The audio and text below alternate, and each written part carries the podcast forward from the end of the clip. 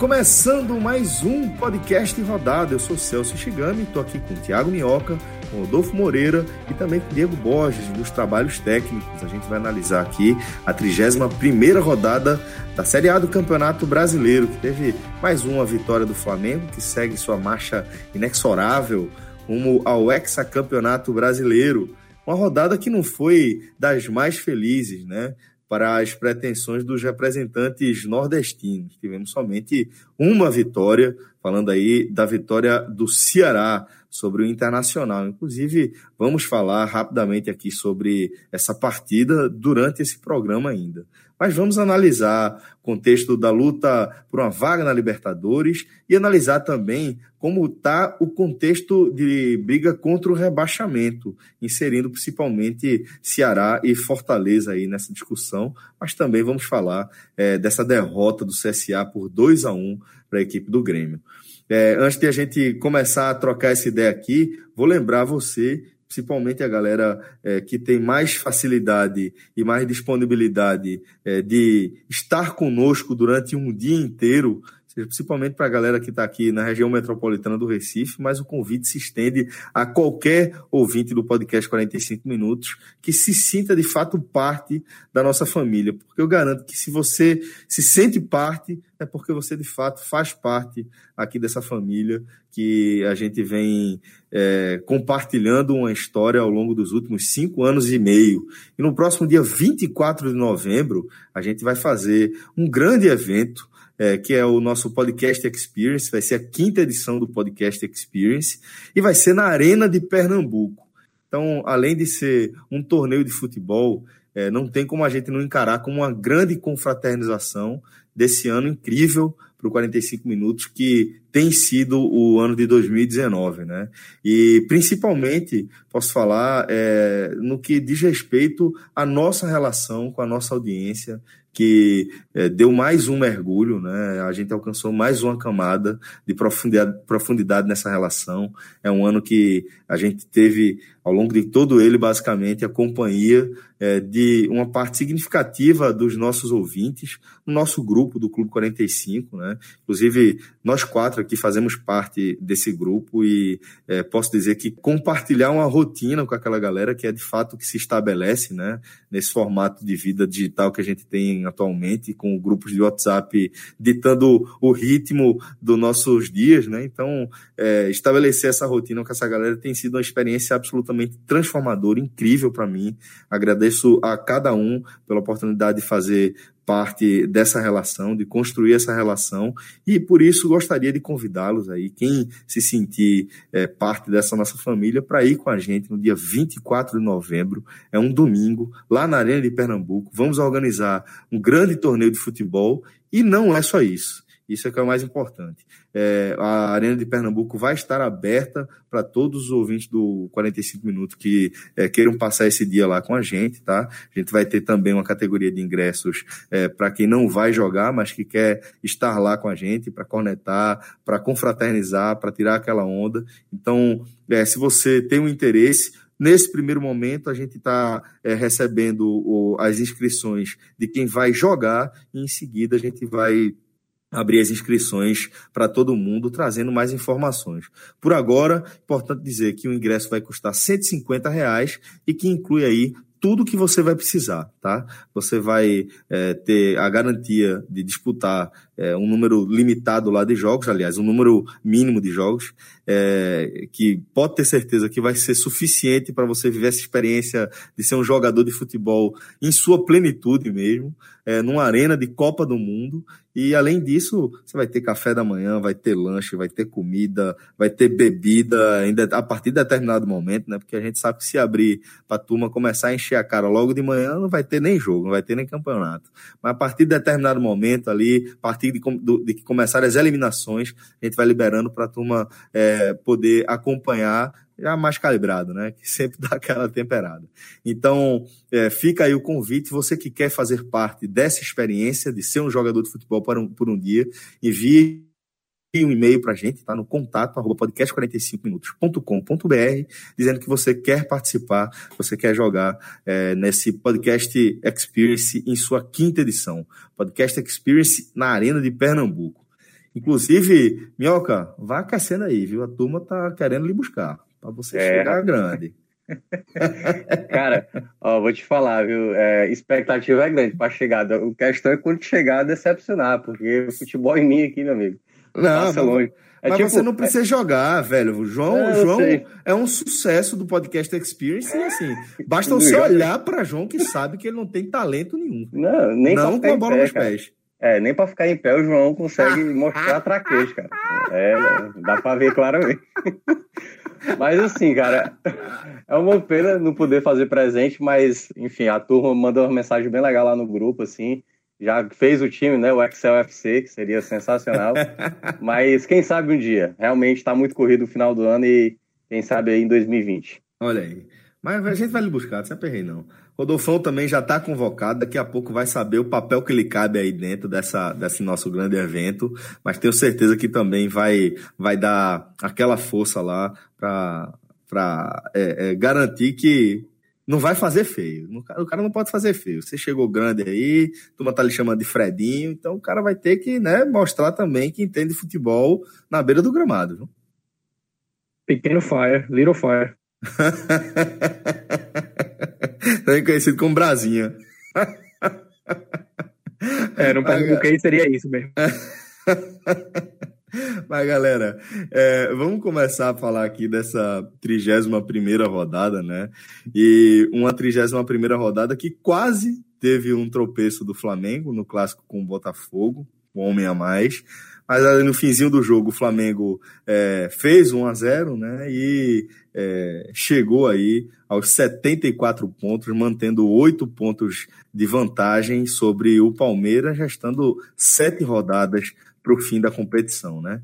E aí, Minhoca, a gente estava conversando antes de começar o, a nossa gravação que o recorde deste atual modelo de Série A, né, com 38 rodadas, é do Corinthians em 2015, que somou 81 pontos. Mas é, se o Flamengo almeja aí algo ainda mais grandioso do que a campanha que vem fazendo, é, teria que mirar no Cruzeiro de 2003, né? Pois é, Celso, é, é uma meta aí que tem. Olha que coisa, comecei a falar o que é que aconteceu. Os cachorros apareceram. eles, eles fazem questão também de dar as caras daqui, pô. Questão, e geralmente agora no, sempre no começo da gravação eles aparecem. Mas, ó, é, é, essa meta do, do, do, Flamengo, né? Tipo, o Palmeiras aí, que tá conseguindo essas vitórias bem apertadas e bem contestadas, tanto que a gente viu lá na ESPN, né? O carinho, o cara, né? O carinho. Ode e, e, Mauro César. Mauro César, meu amigo, rendeu e tiveram que fazer vídeo depois ali para dizer que foi só o calor do momento. Mas, Mas é se a gente soubesse, né, velho, que ia ficar ah. muito pior, né, a programação dos, da, da, dos conteúdos jornalísticos no Brasil, né? Sim, pois é. Amanhã de hoje ainda foi. Puta rendeu mais, pariu, mais coisa. Em todo caso, como estamos aqui falando sobre futebol, uh, essa vitória do Flamengo, né, que foi apertada do Botafogo, faz o Flamengo voltar a respirar. Porque se por acaso tivesse tropeçado, aí poderíamos ainda criar uma situação. Mas como o Palmeiras joga muito no limite, o Flamengo né, vem tendo assim, alguns jogos também jogando no limite, mas tudo indica que o Flamengo vai talvez bater recorde, né? Porque, como você falou, 81 pontos, que é exatamente a maior pontuação com 20 equipes, que no caso foi o Corinthians 2015. E, obviamente, se chegar nos 83 pontos, será o melhor aproveitamento de um campeão nos pontos corridos, porque o melhor é do Cruzeiro de 2003, que fez seis pontos em 46 partidas, porque naquela época eram 24 equipes disputando os pontos corridos. Então, Flamengo aí aquela coisa, enfim, a gente não tem mais o que falar, é o melhor time do Brasil e papapá. É, o que a gente pode falar do Flamengo, Minhoca, e aí também, Rodolfo, já fica à vontade para entrar aqui no nosso debate, é que do Flamengo, o que interessa mesmo é o que vai acontecer no dia 23, né? Aí falando da final contra o River Plate, é, que é nada mais, nada menos que é, como é que chama? Preliminar né, do Podcast Experience, vai ser a final da Libertadores.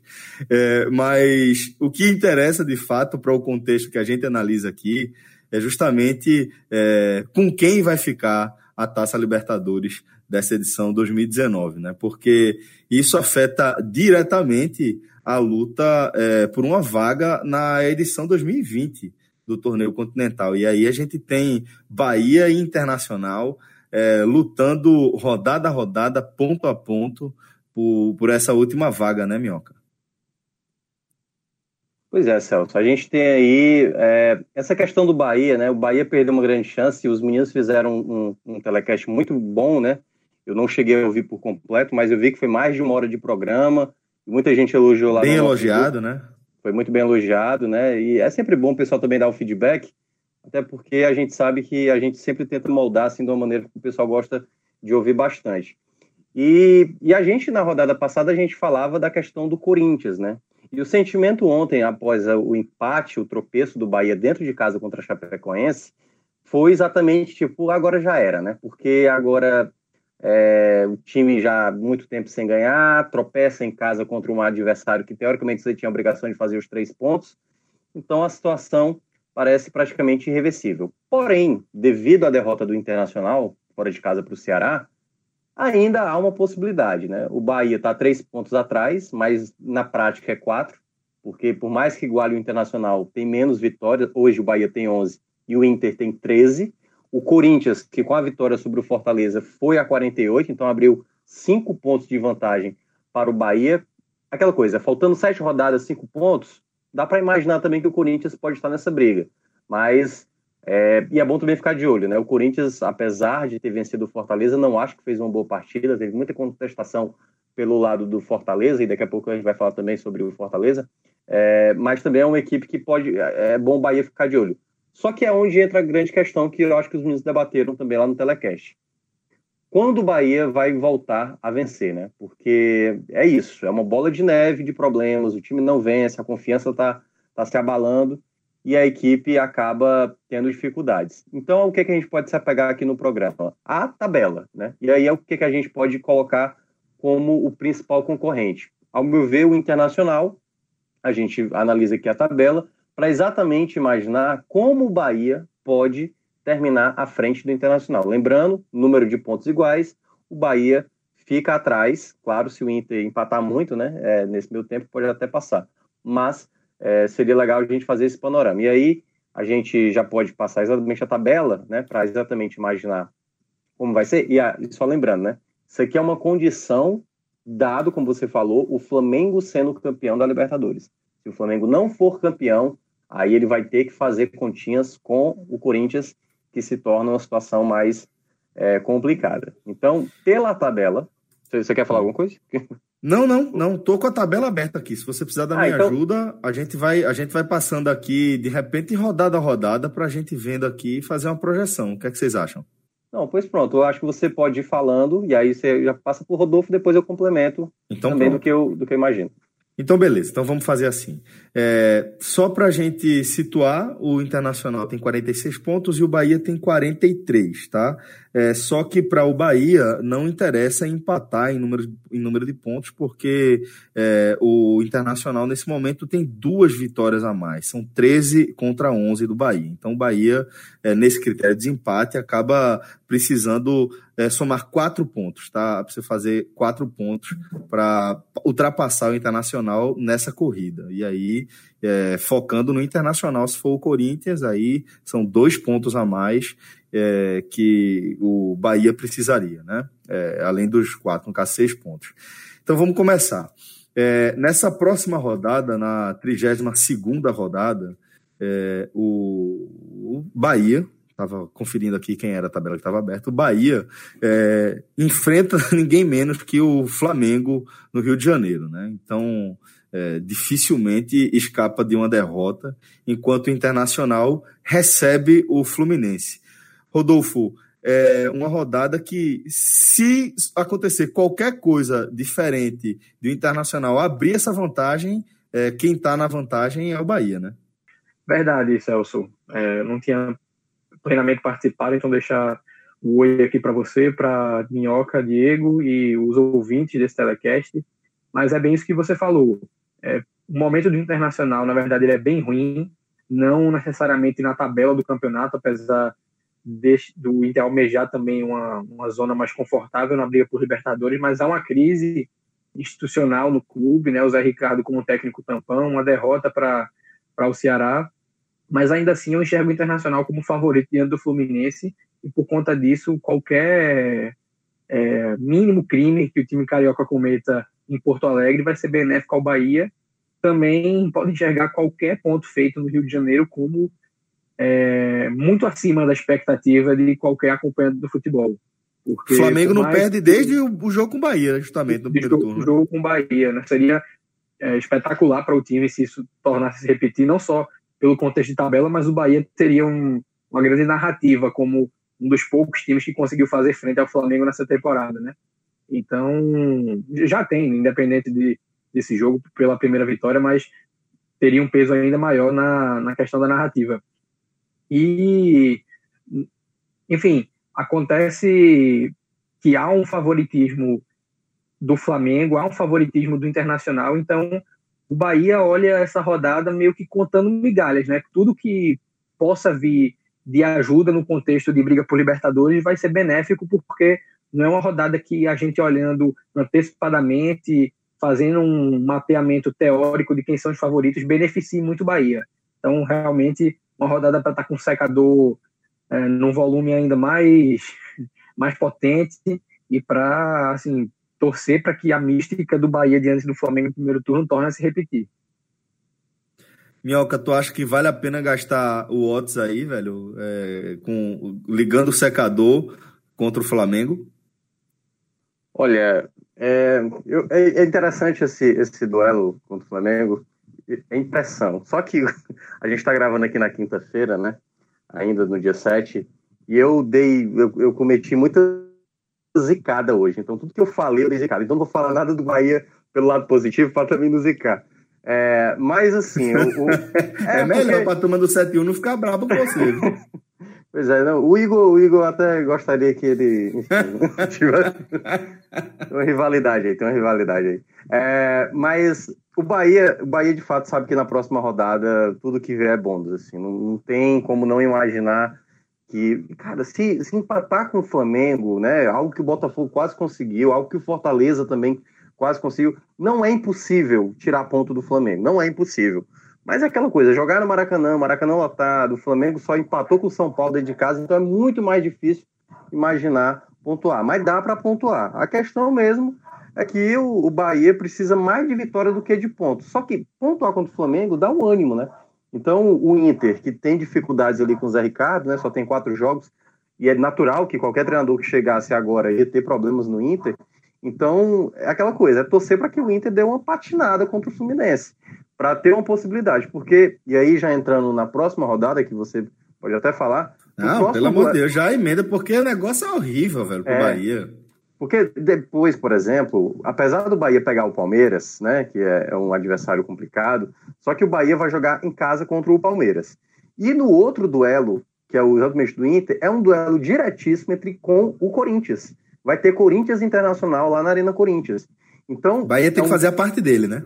É, e aí é aquela coisa. Como a gente já falou em outras vezes, o Bahia precisava diminuir uma distância nessas rodadas que acabou não acontecendo, né? O time não venceu, não diminuiu essa distância e aí ficou essa margem de pontos para o Internacional.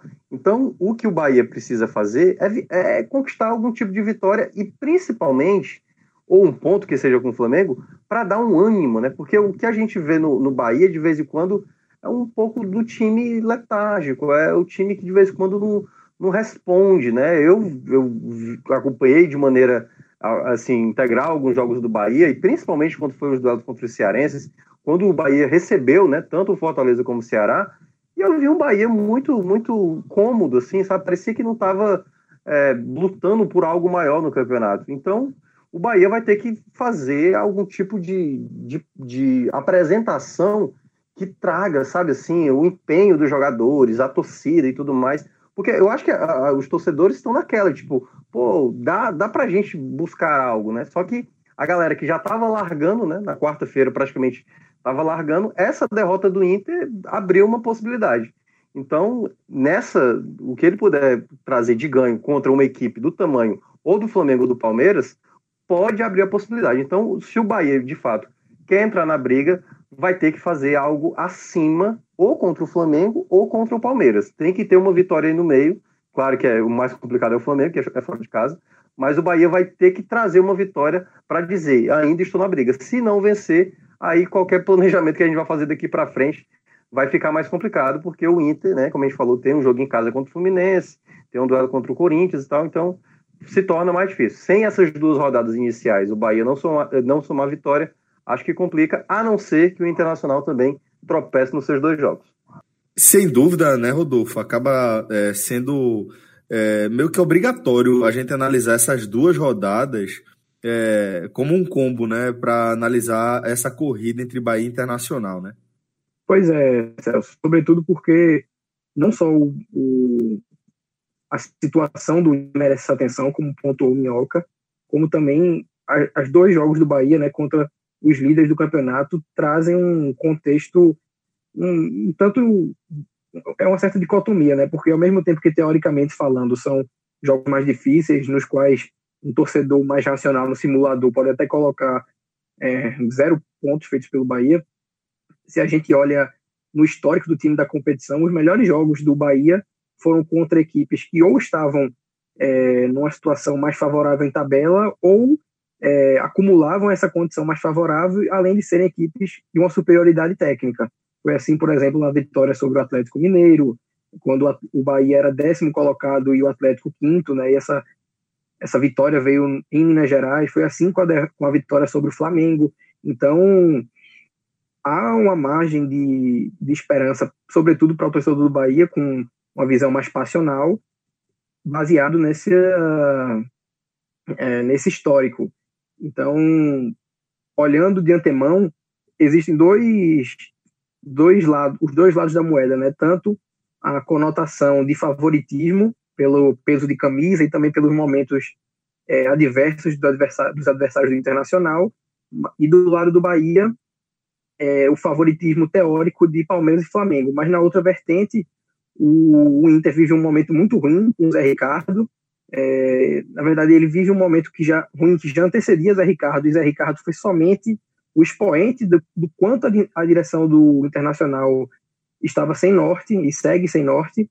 E no caso do Bahia, embora seja possa parecer muito otimista falar que jogar contra Flamengo e Palmeiras representa uma oportunidade muito boa de recuperação, não só é, posicional, mas também moral, porque se o Bahia sai dessa sequência, digamos, com quatro pontos, a configuração para o restante do campeonato já passa a ser outra, né? Porque você passou por uma sequência de jogos com adversários de um nível técnico absurdo, que dominaram as pautas jornalísticas com contratações durante toda a temporada. Então, se você faz uma frente essas duas equipes, você chega para as rodadas finais com, com toda a confiança reconquistada. Então, eu enxergo uma oportunidade para o Bahia.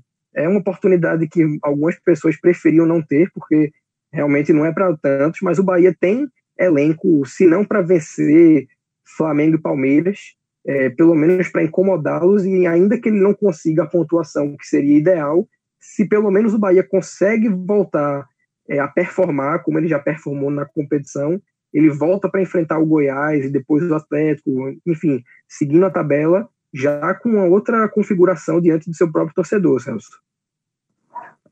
Aliás, Celso, deixa eu só aproveitar essa fala do Rodolfo, que a gente tá o falando. Bo, dessa... O bom, de, o bom de minhoca é que ele tem uma vinheta, que é o cachorro. é, que... deixa é assim, né? Minhoca vai falar de. Aí, opa, Celso. já abre, né? Já, já, já sabe tem... que o Minhoca. É a tua vinheta, pô. É a tua vinheta, porra. É. É. O tá cachorro já é a forma de te prevenir de começar. Celso, porque... é, tipo assim, ó, lá vem minhoca, né? Lá vem é, minhoca. Já fica calado, já fica calado. ó, mas aí, ó, a gente abordou essas próximas duas rodadas pro Bahia e do Inter, exatamente que a tendência, se a gente for olhar pelo lado frio da coisa, é que o Inter consiga abrir uma vantagem maior. Mas, como a gente está dizendo aqui, da possibilidade do Bahia se conseguir essa vitória para de fato ter uma briga direta, aí depois dessas duas rodadas, que aí vão ser rodadas espaçadas por uma semana, aí para todo mundo, e não só para Bahia e para Inter, para todo mundo do campeonato, com exceção acho que de Flamengo e Vasco, né, que vai ser antecipado por conta do jogo da Libertadores, todo mundo vai ter cinco jogos seguidos. E os cinco jogos seguidos do Inter, já para a gente até dar um andamento aqui, o Inter vai fazer três em casa. A sequência é: recebe o Fortaleza, para depois receber o Goiás, sai para jogar no Rio de Janeiro, depois joga em São Paulo contra o São Paulo, no Rio de Janeiro joga contra o Botafogo. E por fim, termina contra o Atlético Mineiro. O Bahia faz três fora de casa. Só que desses três, quatro é no Nordeste. Repare, primeiro vai jogar fora contra o Goiás. Aí vem a sequência dos quatro jogos no Nordeste. Recebe o Atlético Mineiro, na 36 rodada, vai para Alagoas enfrentar o CSA. Na 37 recebe o Vasco. E na última rodada joga fora contra o Fortaleza. Então perceba que, em termos até de logística, as equipes, tanto o Inter como o Bahia, não vão ter tantos deslocamentos assim. Então, o Bahia, como a gente reforçou ali no começo, precisa trazer algum tipo de coisa impressionante nessas próximas duas rodadas para que nessas cinco rodadas, pelo menos na teoria, o time do Bahia tenha uma tabela mais acessível. A gente sabe que o Bahia teve seus tropeços exatamente ali pelo pessoal de baixo, né? Só que o Internacional também não teve é, muito, muito bom aproveitamento, assim, relacionado ao pessoal que está brigando contra a permanência. Ao que diga-se, exatamente o fato de, de ter tido um problema com o Ceará, né? Que foi essa derrota agora. O Inter também não tem um bom desempenho fora de casa né? Mas vai pegar o Goiás, vai pegar o Botafogo. Eu não consigo cravar que o Internacional é uma equipe que vai somar pontos, vai pegar o Fortaleza. Então, entre Bahia e Internacional, e mais uma vez o cachorro reaparecendo, deixa, é, o, a, deixa o bichinho. E aí, nesse, nesse duelo aí, vamos ver quem vai conseguir não tropeçar tanto. Porque no campeonato, o que está causando essa diferença são os dois duelos entre Bahia e Inter, né? O Inter ganhou os dois jogos, somou seis pontos, e a diferença é de três pontos. Então você imagina aí, se tivesse uma trocação, né? Cada um tivesse vencido. Se o Bahia tivesse vencido o jogo contra o Inter, ambos estariam com a mesma pontuação, né? E, aliás, não, o, no caso o Bahia estaria com 46 e o, o Inter com 43. A gente teria, na verdade, uma inversão de pontos. Então, é, o Bahia tem essa possibilidade, mas, repetindo, precisa fazer algo grande ou contra o Flamengo ou contra o Palmeiras. Ó, foi importante aí, Minhoca, é, ter feito esse combo, porque de fato fica mais fácil de a gente é, fazer essa projeção a partir da perspectiva que a gente tem hoje, né, Rodolfo? Porque é, qualquer coisa que a gente tente projetar para além de três rodadas já fica muito é, na, na base da suposição, porque um resultado que fuja do, do que a gente acha que é mais lógico já muda completamente, né? Então, Rodolfo. Vamos seguir essa linha que, que Minhoca é, traçou e queria que você fizesse uma análise desse restante de rodada para a gente tentar fazer uma projeção é, de qual será a situação do Bahia em relação a essa luta por uma vaga na Libertadores. Pois é. Então, assim, com, com relação ao que você pontuou, realmente é relevante a gente destacar que o, o cenário é volátil, porque quando o Bahia veio para começar essa sequência de casadinhas dentro, é, dentro e fora de casa, ele tinha vencido o Botafogo em seus domínios e batido o Havaí em, em Santa Catarina. Né? Então, naquele momento, pelo fato do de, o Bahia ter uma sequência de dois jogos em casa, dois fora, dois jogos, dois, é, dois em casa, dois fora, se eu lembro que a leitura que a gente fez naquele momento é que era um, um momento muito oportuno para o Bahia no campeonato, porque ele teria o confronto direto com o Internacional em casa, que no, no telecast que Grilo participou, ele chegou até a colocar o confronto entre Bahia e Inter mais importante desde, desde a final do Campeonato Brasileiro, né? E realmente talvez tenha sido, porque é um grande jogo, né? Acima de tudo, né? Um grande jogo acima de tudo e que teve enorme relevância, né? Porque a derrota teve um peso é, moral e posicional muito grande dentro das aspirações de cada time no campeonato. Mas, assim, da forma que eu, da mesma forma que eu já pontuei, Celso, eu não acho que seja plausível o torcedor do Bahia ficar fazendo muita conta, porque o único cenário minimamente previsível é o das próximas duas rodadas. Então, se você coloca que o Bahia não vai fazer nenhum ponto, por exemplo, nesses dois jogos, é difícil você prever como é que vai qual vai ser a reação, a resposta Exatamente. do time quando ele sair dessa sequência.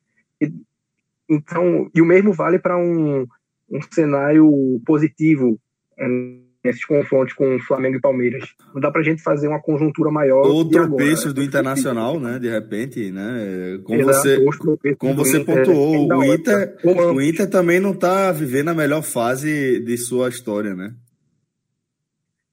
É um momento muito ruim para quem é colorado, né? Porque apesar do Grêmio ter diminuído um pouco a incidência de conquistas, sobretudo nesse 2019 com 5 a 0 sofrido para o Flamengo, o, o mínimo consolo de quem é colorado agora realmente tem sido essa baixa gremista, porque é um Inter que chegou na final da Copa do Brasil, mas parece que toda a convicção que havia sido construída desde o, o retorno do Inter Série A foi por água abaixo, né? Um, algumas ações aí que indicam uma mudança muito perdeu, grande de, de perfil de treinador, de linha de trabalho, né?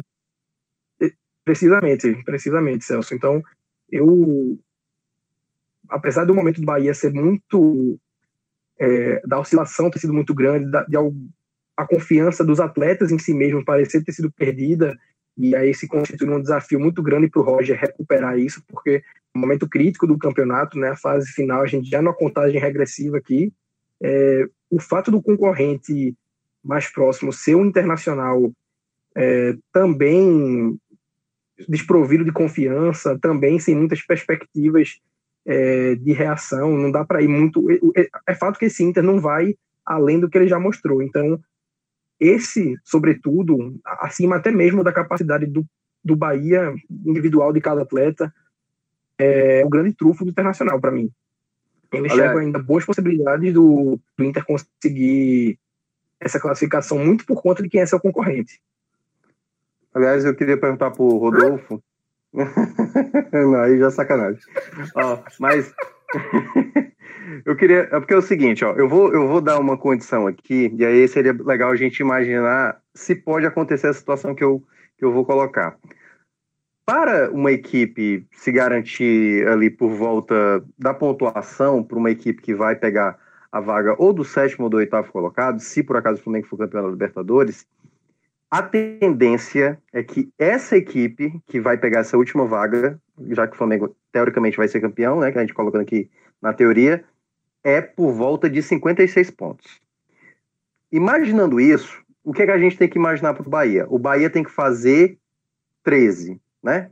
Que está com 43. Se o Inter faz 10 e chega no 56, o Inter, e aí vai depender se soma três vitórias e um empate, então o Bahia tem que fazer 14 pelo aquele critério de desempate que a gente mencionou, o Internacional tem mais vitórias.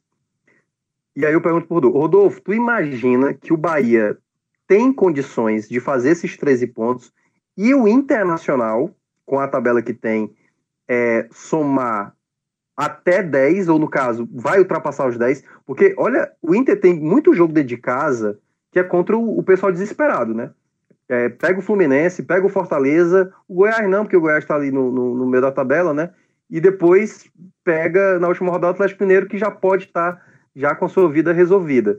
Então, a gente é, dá para imaginar, será essa possibilidade desse possível tro, tropeço do, do Inter, porque só, só para contextualizar ainda mais é, é, é, é, esse cenário. O Inter, que estava praticamente perfeito em casa, né? Dos 11 primeiros jogos em casa, só tinha empatado dois jogos, e aí, nos últimos quatro jogos em casa, ele não vence.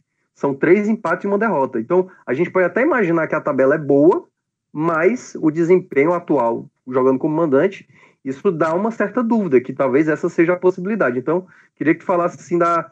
Se você consegue ver que se o Bahia consegue chegar nos três pontos e se o Inter supera os tais 10 pontos, imaginando que é os 56 ali da pontuação para garantir a última vaga. Na verdade, Minhoca, eu fiquei é, um pouco reflexivo já quando você começou, porque eu vi onde é que isso ia parar, e eu enxergo que essa é uma, um questionamento bem subjetivo e a gente precisa entrar num cenário um pouco hipotético. Digamos que o Bahia perca os próximos dois duelos diante de Flamengo e Palmeiras, e aí ele teria 15 pontos a serem disputados com a necessidade de pontuar 13. Então, quando a gente coloca isso em números frios, parece bem utópico, né?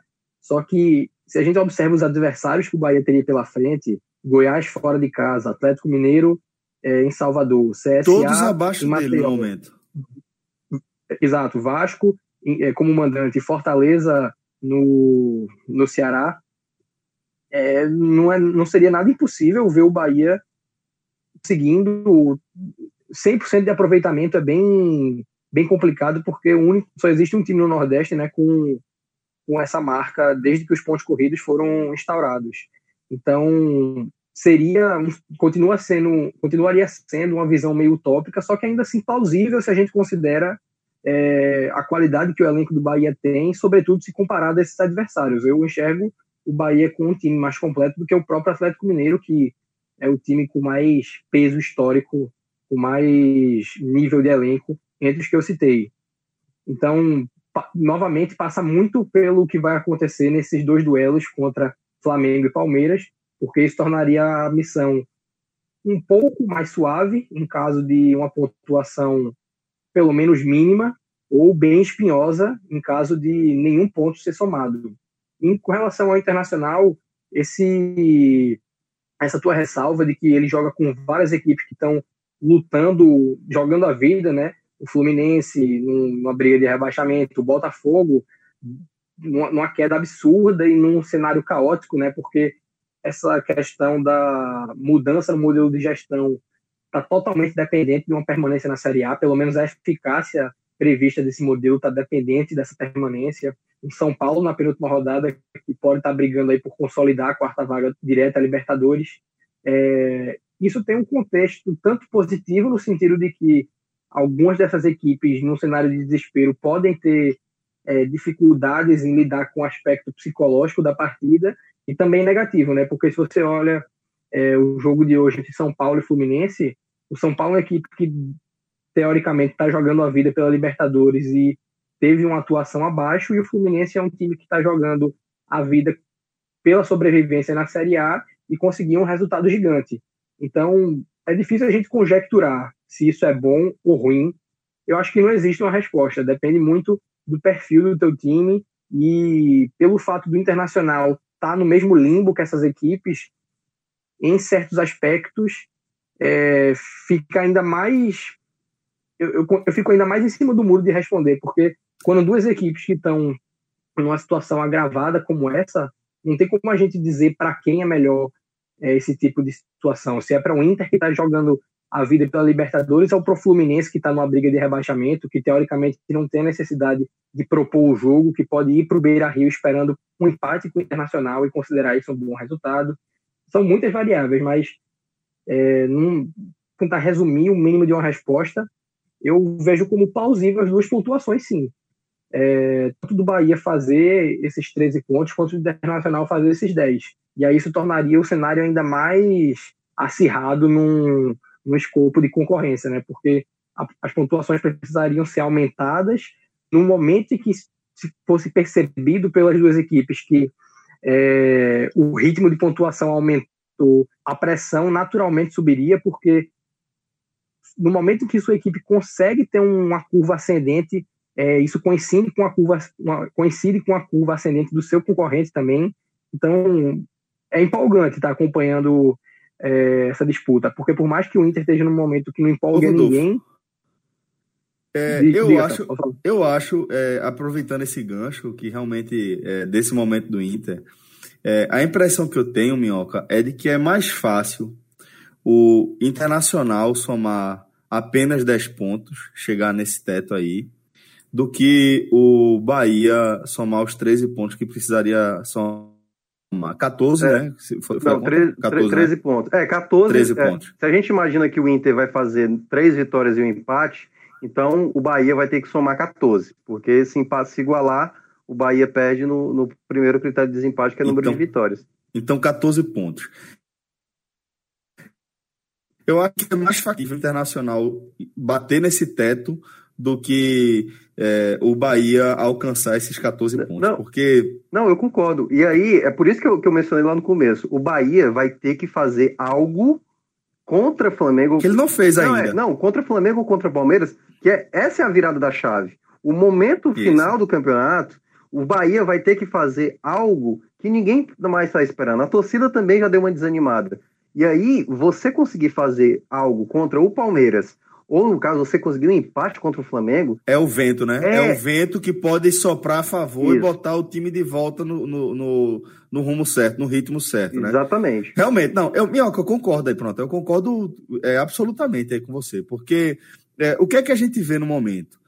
É, quando você vê passada essa turbulência que vai ser essa, esse próximo par de rodadas aí, você vai ver Goiás fora, Atlético Mineiro em casa, CSA fora, Vasco em casa, Fortaleza fora. Todos é, é, adversários que o Bahia, em ritmo de luta por vaga na Libertadores, tem até obrigação de vencer, certo? A gente tem que pensar nisso, que é um time que está com, com, é, almejando uma vaga na Libertadores, é, enfrentando equipes que nesse momento estão todas abaixo de si na tabela. Tá? Então, sim, é possível que ele consiga uma arrancada ali no fim.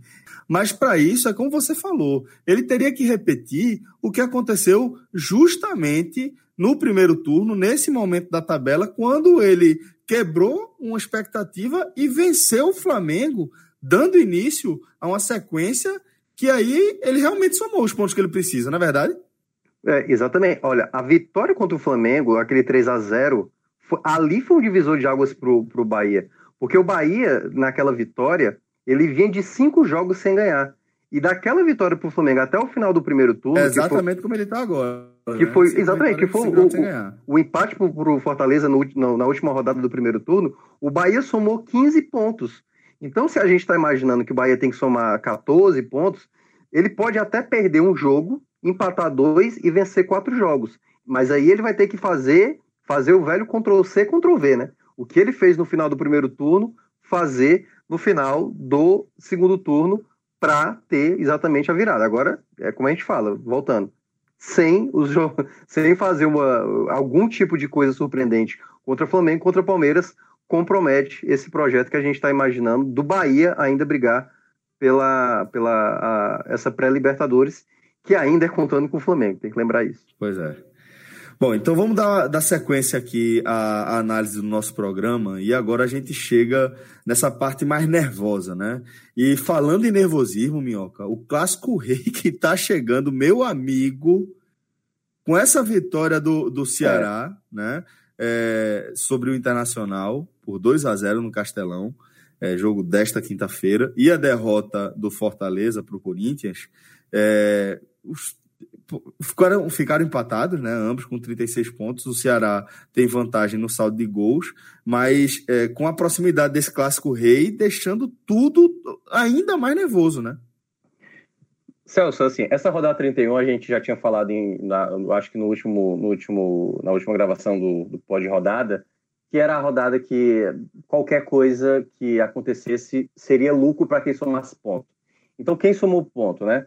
O Cruzeiro somou um ponto, o Atlético Mineiro, que enfrentou o Goiás, que a gente já imaginava que, dentre todos os adversários, era que tinha a tabela mais fácil. O Ceará pegou o Inter, que, digamos, vinha ali na segunda posição, e aí foi a, a 36 pontos. E a outra que foi a, a, pior vitória do pessoal do Nervosão. Claro que a, foi a maior felicidade para um deles, que no caso foi o que venceu o Fluminense, venceu o São Paulo. Isso, meu amigo, deu uma embaralhada que, é, de, de fato, se tornou para os cearenses catastrófico, porque agora a possibilidade de cair um cearense aumenta, né? É, era um pouco mais tranquila. Acho que até o empate do Fluminense já ser, não seria bom resultado, mas aliviaria, aliviaria um pouco mais.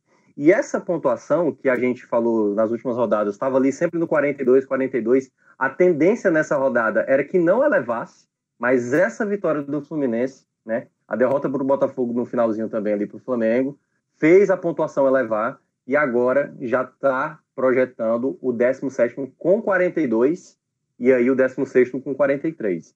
Então tá uma situação delicada e esse duelo, o clássico cearense, é um duelo muito pesado, até para a gente já projetar o lá na frente.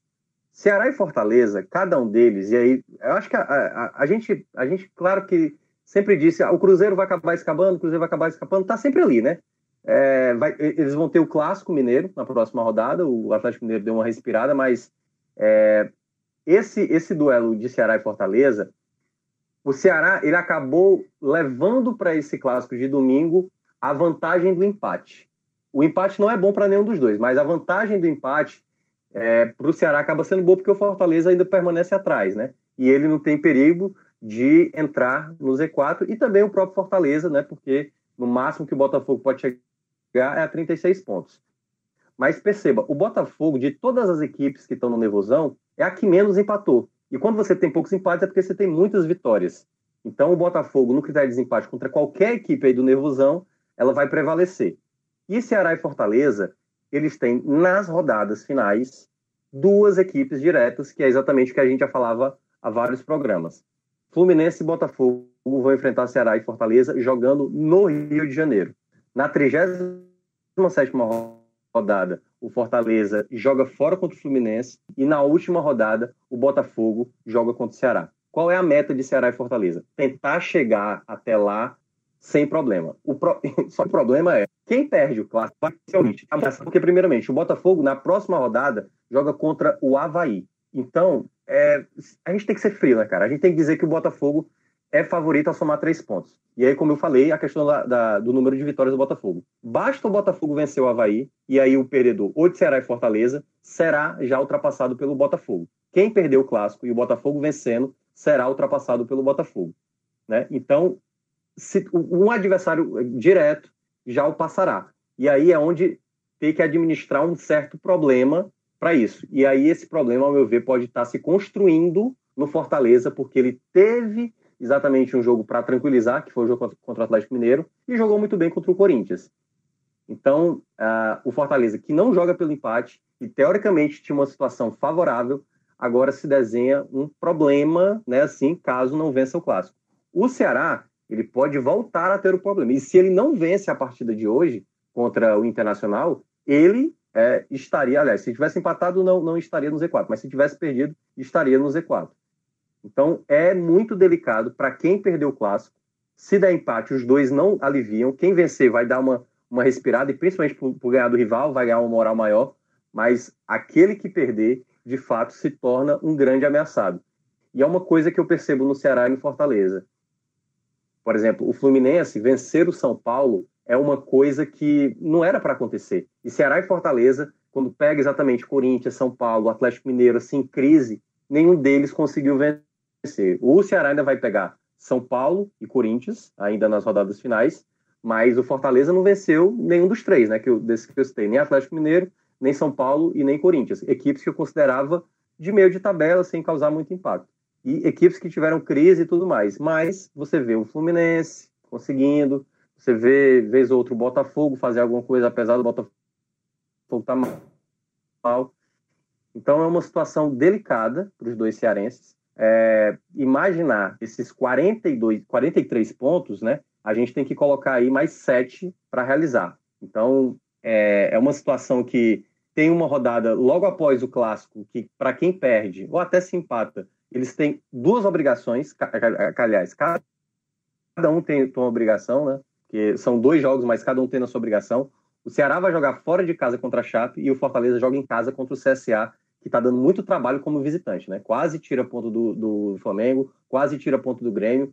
Então, perceba que há uma certa dificuldade para Ceará e Fortaleza no, no momento. O, aquele, aquela patinada pode acontecer nesse momento. E essa é a minha dúvida com Ceará e Fortaleza nessas rodadas finais, porque são equipes que não têm o hábito de jogar a Série A, mas tem assim uma, uma difícil missão de, de tentar com o clássico, para quem vencer, ganhar esse respiro. O perdedor, eu acho que vai ficar numa situação mais tensa, mas eu não sei o que, é que vai acontecer. Eu acho que vai ser aquele. O clássico que já é tenso, mas vai ser mais tenso ainda. Eu espero que, a, que as torcidas, os jogadores, comissões técnicas, não se exaltem. Né? Fortaleza vem numa sequência de irritação com a arbitragem, né? tanto que o Rogério Senna foi bastante irônico na coletiva.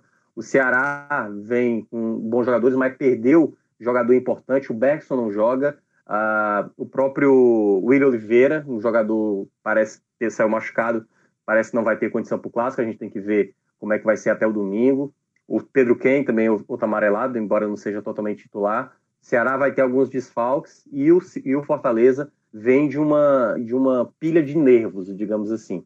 Então é, é um clássico que talvez seja o clássico mais extenso da temporada, assim, sem dúvida. Né? Porque já teve da Copa do Nordeste, teve do Cearense, mas esse é o clássico assim que vai ser muito a flor da pele. Acho que o Castelão vai ficar numa situação bastante... a maioria vai ser de Fortaleza, né? 70% é, vai ser de torcedores do Fortaleza, mas deve ser um jogo mesmo com nível de, de ansiedade e tudo mais muito lá no domingo às sete da noite no Castelão. Rodolfo, qual o tamanho desse clássico rei aí, dessa próxima rodada, esse jogo tão é, cheio de tensão, tão carregado de emoções aí, como Minhoca descreveu? Gigante, Celso, gigante, até porque o mais interessante disso tudo é que é, o peso do clássico ele existe apesar de que nenhuma das equipes chega é, em um momento de instabilidade. É, a gente não pode dizer que nem Ceará e nem Fortaleza estão num momento é, despreocupado do campeonato. Né? Ainda existe risco, é, embora esse risco comece a ser mitigado tanto por conta da reação é, dos próprios times, né? o Fortaleza que voltou a performar bem, a colher resultados com o Rogério, o Ceará que é, começa a crescer com a Dilson, um ponto que eu vou até querer me ater depois que a gente tecer essa análise. E também um, um fator preponderante para isso é a queda de rendimento de alguns times que originalmente não estavam nessa briga, né? O Botafogo hoje entrou na zona de rebaixamento pela primeira vez e a ausência de respostas efusivas do Cruzeiro, né? Que, como o Minhoca pontuou, é, nunca chegou até a reação que se esperava dele pelo seu nível de elenco. O Fluminense, que continua atrás do tanto do Ceará quanto do Fortaleza.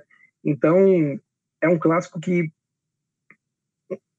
em caso de vitória, alguns dos dois times vai começar a enxergar um cenário mais seguro, né?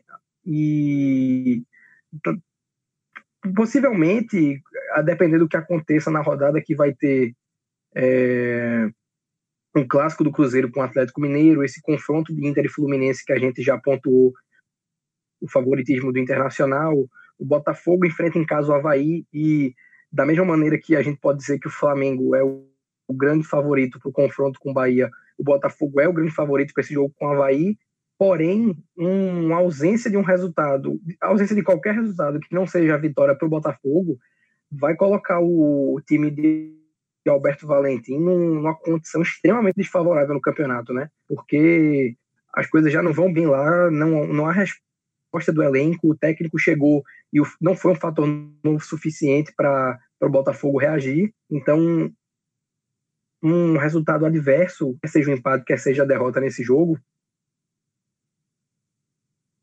deixaria o Botafogo, ao meu ver, como grande favorito para, digamos, a quarta vaga do Z4. Então, eu, eu vejo que no clássico, o, se houver um vencedor, esse vencedor caminha para pavimentar um restante do campeonato seguro, é, sem a, a iminência de um risco de figurar o Z4 novamente. E o derrotado, se houver um, não, não pode enxergar a derrota como um, um revés tão forte que justifique é, cogitar trocar treinador, né? Porque o Ceará até recentemente se cobrava muito a saída do, do Adilson, vê as tabelas de uma maneira mais desesperada, porque ainda vão haver uma quantidade razoável de rodadas para reagir. E eu acho muito difícil que essa seja uma rodada no qual boa parte dos times que estão abaixo de Ceará e Fortaleza consigam não só resultados positivos, como consigam também pontuar. Né? O Internacional é favorito para vencer o Fluminense, o Cruzeiro é o mandante contra o Atlético Mineiro, mas é um clássico, então é, existe a possibilidade aí de, sobretudo porque o Atlético vive também um momento de recuperação. Então, é uma rodada favorável para que aconteça o clássico, porque eu acho que, mesmo que haja um derrotado, ele não sai. A, a não ser que um resultado absolutamente anormal aconteça no Castelão, seja lá quem for derrotado, caso haja um, ele não sai muito enfraquecido do, duelo. Minhoca, que tá, é um habitante da cidade, pode trazer um pouco mais da atmosfera no decorrer da semana para quem estiver no Clube 45 e também depois do jogo. Mas a leitura prévia que eu faço é essa. Não me parece que haja margem para que alguma das equipes saia com é, uma atmosfera carregada, digamos assim, né? Vai ser muito bom se algum dos dois, vai ser muito bom para quem venceu o clássico. Aí é, é, se adquire um potencial é, benéfico muito bom, mas eu não vejo um potencial inversamente maléfico para algum dos times caso seja derrotado. É, eu queria até aproveitar, Rodolfo, que eu vi que você falou, e é, eu não sei se até o Celso concorda com, com isso, porque com a fala do Rodolfo de que o derrotado não vai sair tão fragilizado. aí, vai sair despedaçado. É, é, é, impossível. É impossível, porque tem muita emoção. É, se for se, se for falar de forma pragmática, até concordo com o Rodolfo. De fato, é, não dá para você é, imaginar que, que faltando sete rodadas, você perder uma, como o Thiago, tá, como o Iago tá, tá falando, né? Não é um jogo qualquer. Tem muita coisa envolvida. Tem, é, é, é muito representativo é, que Fortaleza e Ceará cheguem a essa rodada, a esse clássico rei, é, empatados certo? É, e lutando cabeça a cabeça é, pela sobrevivência, como se imaginava que seria, né? Mas é emblemático que eles tenham, tenham chegado dessa forma, né, Minhoca? É, e, e tem, tem um outro detalhe, ó. digamos até que seja empate entre os dois, certo? E aí eu ainda acho que não alivia para nenhum dos dois, os dois ainda seguem na disputa, Ceará ainda fica na frente por conta do saldo. Mas o que eu quero até falar, Rodolfo, assim, eu acho que alguns torcedores já percebem isso, por exemplo, o sentimento do torcedor do Fortaleza que era de uma certa alegria, já começa a ficar meio um sorrisozinho amarelo, uma preocupação, porque o jogo, o jogo do, da tranquilidade era o jogo do Atlético Mineiro. Deixar escapar aquela vitória, como deixou escapar, aquilo ali é um problema. E aí, naquele jogo, teve a reclamação do VAR, uma falta clamorosa que não deram lá no, no André Luiz, e aí depois no jogo do, do, do Corinthians, do, a bola bate duas vezes na mão do jogador do Corinthians, nem foi revisto lá a imagem. Então, o, o, toda essa questão do nervosismo do Fortaleza, isso pode entrar no clássico e aí acontecer de novo e o time se perder emocionalmente. E aí, se não vence o CSA, o CSA chato, dentro, é, jogando como visitante, perceba como uma bola de neve pode se construir. Para o lado do Ceará é a mesma coisa. O Ceará, eu não consigo ver jogos do Ceará quando joga dentro de casa, o Ceará jogando, jogando bem, assim. Contra o Inter, o time teve, e aí já entrando até um pouco no jogo que foi contra o Inter, o Ceará teve umas quatro, cinco condições de saída de bola errada, com o Samuel Xavier, com o Valdo, com o Fabinho. Então, dando condição do adversário sair no placar. Contra o Fluminense, a gente já falou aqui, foram 17 finalizações do Fluminense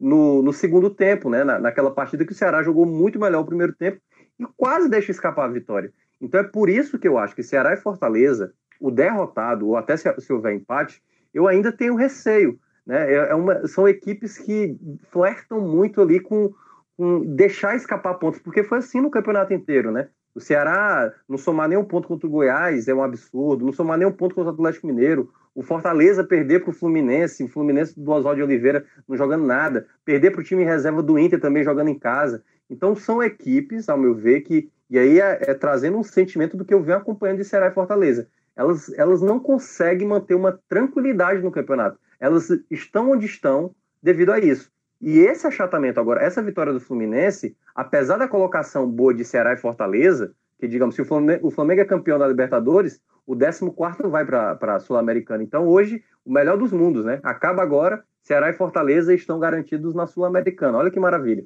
Mas é uma distância muito pequena. E são adversários, e aí o único ponto que eu vou. Não é o único ponto, mas um ponto que eu vou concordar, concordar com você. Se o Botafogo não vence o CSA, aí, meu amigo, aí sim. Aí eu acho que a, a, o perdedor não, não fica tão ameaçado assim, porque aí tá lá um problema do Botafogo, né? Porque se não vence o Havaí dentro de casa, o Botafogo vai ter que administrar uma crise tamanha é, no final do campeonato. Então, para isso, é, imaginando essa condição do Botafogo não vencendo o CSA empatando ou por acaso perdendo, aí eu, eu até concordo. Mas eu acho que o derrotado, ou se houver empate, as duas equipes ainda vão ter que ter muito foco e não pode mais desperdiçar muitas possibilidades como tiveram ao longo do campeonato. E aí, aproveitar, né, Celso, já para falar do, para mim, dos dois concorrentes, que são Fluminense e Botafogo. O Fluminense. Dupla carioca. É, né? O Fluminense até tem uma boa, um bom desempenho jogando no segundo turno, somou 16 pontos. O nosso, o nosso colega, né, que estava tá lá no Clube 45, o Gabriel Amaral, é, fez até uma projeção e muita gente duvidou do Fluminense, eu também duvidava, mas a gente não pode descartar que essa vitória, essa vitória contra o São Paulo foi assim encontrada. Tem bons jogadores no Fluminense, assim, sabe? Marco Antônio, Daniel, e eu acho que a, no frigir dos ovos ainda é uma, uma equipe que dá para tirar ponto onde não se imagina. O, o, próprio Inter, como a gente mencionou, eles vão ter fora de casa CSA e Havaí. CSA é mais complicado, mas o Havaí, então dá para imaginar aí de 3 a 4 pontos. É, tem um duelo direto contra o Fortaleza jogando em casa, recebe o Atlético Mineiro, o Atlético Mineiro também não é lá essas coisas, joga fora contra o Corinthians, que não é uma equipe que, que enfim, dá, dá para ter uma certeza e já pode ter largado o campeonato também, é, é o jogo da última rodada. E para o lado do Botafogo, ao que pese esse jogo do Havaí, eu acho que é, talvez seja a principal esperança dos cearenses, porque depois do Havaí, eles jogam fora lá na Arena da Baixada, e aí é onde eu não acredito, né? Os jogos dentro de casa do Botafogo, os visitantes é que eu tenho receio. Vai jogar contra o Corinthians em casa, vai jogar contra o Inter em casa e na última rodada contra o Ceará. Esses dois jogos, Corinthians e Internacional, o Botafogo, mesmo mal, eu acho que ainda é capaz de fazer pontos, porque são equipes que eu não confio que vão vencer o Botafogo, sabe? Acho que o Botafogo pode acabar vencendo, tá mais interessado na partida do que o Corinthians ou do que mais o Internacional, que ainda podem estar brigando né, pela, pela Libertadores, mas aí vai depender do próprio Flamengo. Se o Flamengo não ganhar, então é capaz de, de largar a situação. Além de jogar fora de casa contra Chapecoense e Atlético Mineiro, o Botafogo terá esses adversários. Então, é, dessas tabelas aí, a, a, e, e, pela bola jogada, o empate do Botafogo, uma, enfim, uma não vitória do Botafogo contra o Havaí, talvez seja a única salvação para aquele que for derrotado, ou no caso, caso haja empate entre Ceará e Fortaleza no clássico. Sim, Minhoca, eu estou bem de acordo com a tua leitura com relação a esse contexto de Botafogo e Fluminense. O Botafogo ele conseguiu né, se colocar em uma situação extremamente vulnerável, é, demérito do clube, né, não foi nenhuma questão de tabela. O Botafogo foi gradativamente chegando nessa condição. Então, acho que foi muito preciso essa, essa pontuação, porque realmente é a forma com a qual eu enxergo. E aí, só vou fazer um, uma espécie de retratação com relação àquela pontuação do peso do clássico. É, eu não, da forma que eu coloquei, eu não espero ter passado que o Ceará e Fortaleza tem um, um viés menos quente que enfim, do que o clássico se, é, se construiu ao longo da história, né? É um, um, dos grandes clássicos do futebol brasileiro e tem um peso na, natural em torno do jogo por si só, independente de ser num campeonato cearense, numa Série A, e seja lá quem perca, caso haja um perdedor, como qualquer time que perde um clássico, vai sentir a derrota pelo peso emocional, sim, é, vai ficar chateado, sim, e acho que a palavra que dá para condensar na, na, análise que eu fiz é o, o que Celso trouxe, né, que é o pragmatismo. É, eu vi, eu fi, teci essa análise dentro de um viés pragmático, porque se o Ceará perde para o Fortaleza, ele sai para enfrentar a Lanterna Chapecoense fora de casa. Então, isso, é um isso. jogo apropriado para recuperação. É, é um, é um viés para quem perder, é, para um eventual derrotado, é, coletar ali os cacos e entender, e continuar, ó, ainda dá. Vamos Exatamente. seguir, né? Verdade. Pois é, porque o Fortaleza também, se perde o clássico, ele segue é, em seus domínios para receber o CSA. Então, novamente, um jogo apropriado para recuperação. Mas concordo com todo o é, peso emocional que foi atribuído, concordo com toda a importância histórica do jogo. Isso aí não dá. É, qualquer pessoa que aspirar a discordar disso, ela não está muito habilitada para comentar o futebol. Pois bem, senhores. É, acho que dessa forma dá para a gente dar por encerrada a nossa análise dessa rodada da Série A. É, foi uma satisfação tê-los aqui minha companhia. Obrigado a todos, de verdade. Valeu, Rodolfo, valeu, Tiago, valeu, Diegão. Obrigado a todos os ouvintes aqui do 45 Minutos. Pode ficar ligado que certamente tem muito programa novo no seu feed. Um forte abraço e até a próxima. Tchau, tchau.